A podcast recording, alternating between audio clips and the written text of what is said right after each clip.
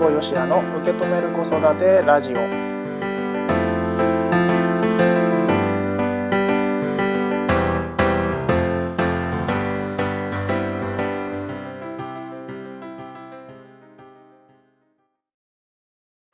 辛坊よしやです。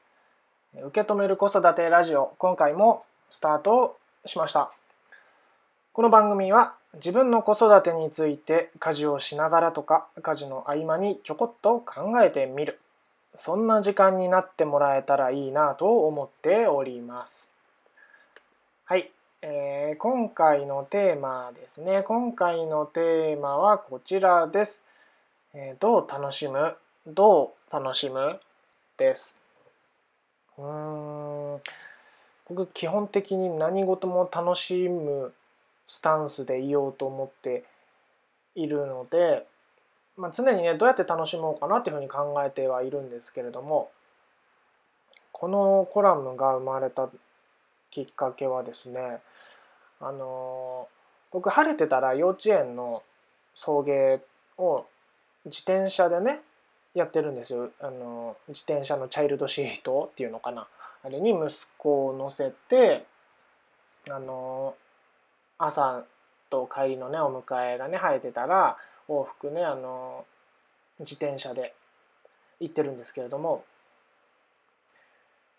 とね幼稚園に行くまでの間にちょっとしたねあの坂があるんですよ。うん、で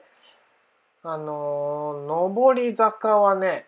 あのやっぱりねそれなりにちょっと力が必要なんでねあのきつい時もあるんですね。うん、でそんな時にねあのこう僕クーとか言いながらこう漕いでるとうちの息子がねこう応援してくれるんですね。で背中にねパッと手を当ててねなんかなんとか餃子パワーとか言ってね なんかその別に餃子食べてわけじゃないんですよ前日とかにね餃子食べてない日とかでもなんなんとか餃子パワーとかねなんとかチャーハンパワーなぜかね中華料理なんですけどあのうちの献立が中華料理が多いとかそういうわけではないんですけどねあのなんかそういうチャーハンパワーとかなんか言いながらこう何かの真似なのか分かんないですけどなんかそういうパワーを送ってくれてね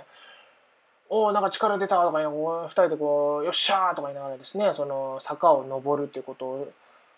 するんですね。あこれ行きの場合ねこれ幼稚園に向かう時大体上り坂なんですよ。で上り坂があるってことは下り坂もあるってことですよね。で帰りが大体下り坂なんですよ。で下り坂はねあの緩やかな下り坂なんですけどもあの要はスピードがね出るわけですよ下り坂だから。ね、でそんな時はですねあのもうジェットコースター入りますとか言いながらこう坂を下っていくわけですよ。わーとか言いながらね、2人で。わー、ジェットコースターみたいと風すごいとかね、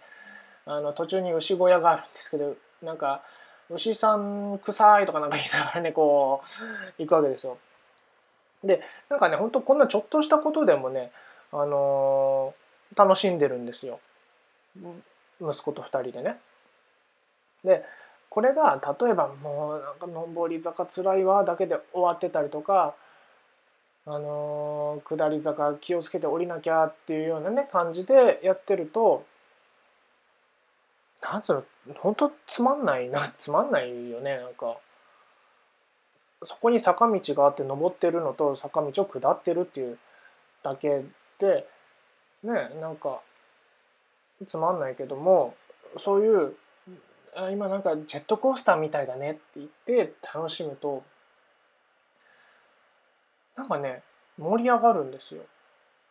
で別にこの自転車のね送迎の時だけではなくてこの楽しむスタンスであればどんなことがあっても楽しめると思うんです。例えば出かけようと思ってた日に雨が降ってきてしまったと。で雨嫌だなって思うのも思う気持ちももちろんありますけどもじゃあ雨だけどどうやって楽しもうかっていうふうに考えたらきっと雨の日なりの楽しみ方とかもできると思うんですよね。うん。雨だ残念って気持ちももちろんあると思います。昔の僕はもう雨降るたびにねふざけんなよとか思ってたんですけどね。うん。でも雨降るのってどうしようもないじゃないですか。ね、コントロールできるわけでもないし、うん、だったらねあのじゃあ雨だけどどうやって楽しもうかってねなんか予定がもし決まってたんであればね雨になっちゃったけどどうやって楽しもうかなっていうことをね考えるだけでもきっといろんな楽しみ方ができるんですよ。うん、傘さして外歩きたいとかカッパ着て長靴履けるからピシャピシャやっても怒られない大丈夫とかねよく言ってるんですけどうちの子は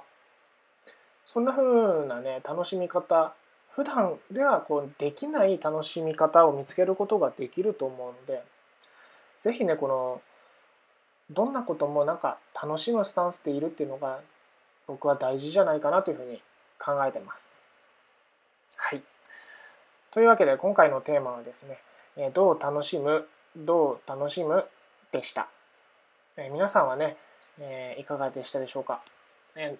日常のね、まあ、子育てもそうですけれどもね、お仕事もそうだと思います。どう楽しみながらできるかなっていうことをね、考えながらやるとですね、またちょっと違う気持ちで、うん、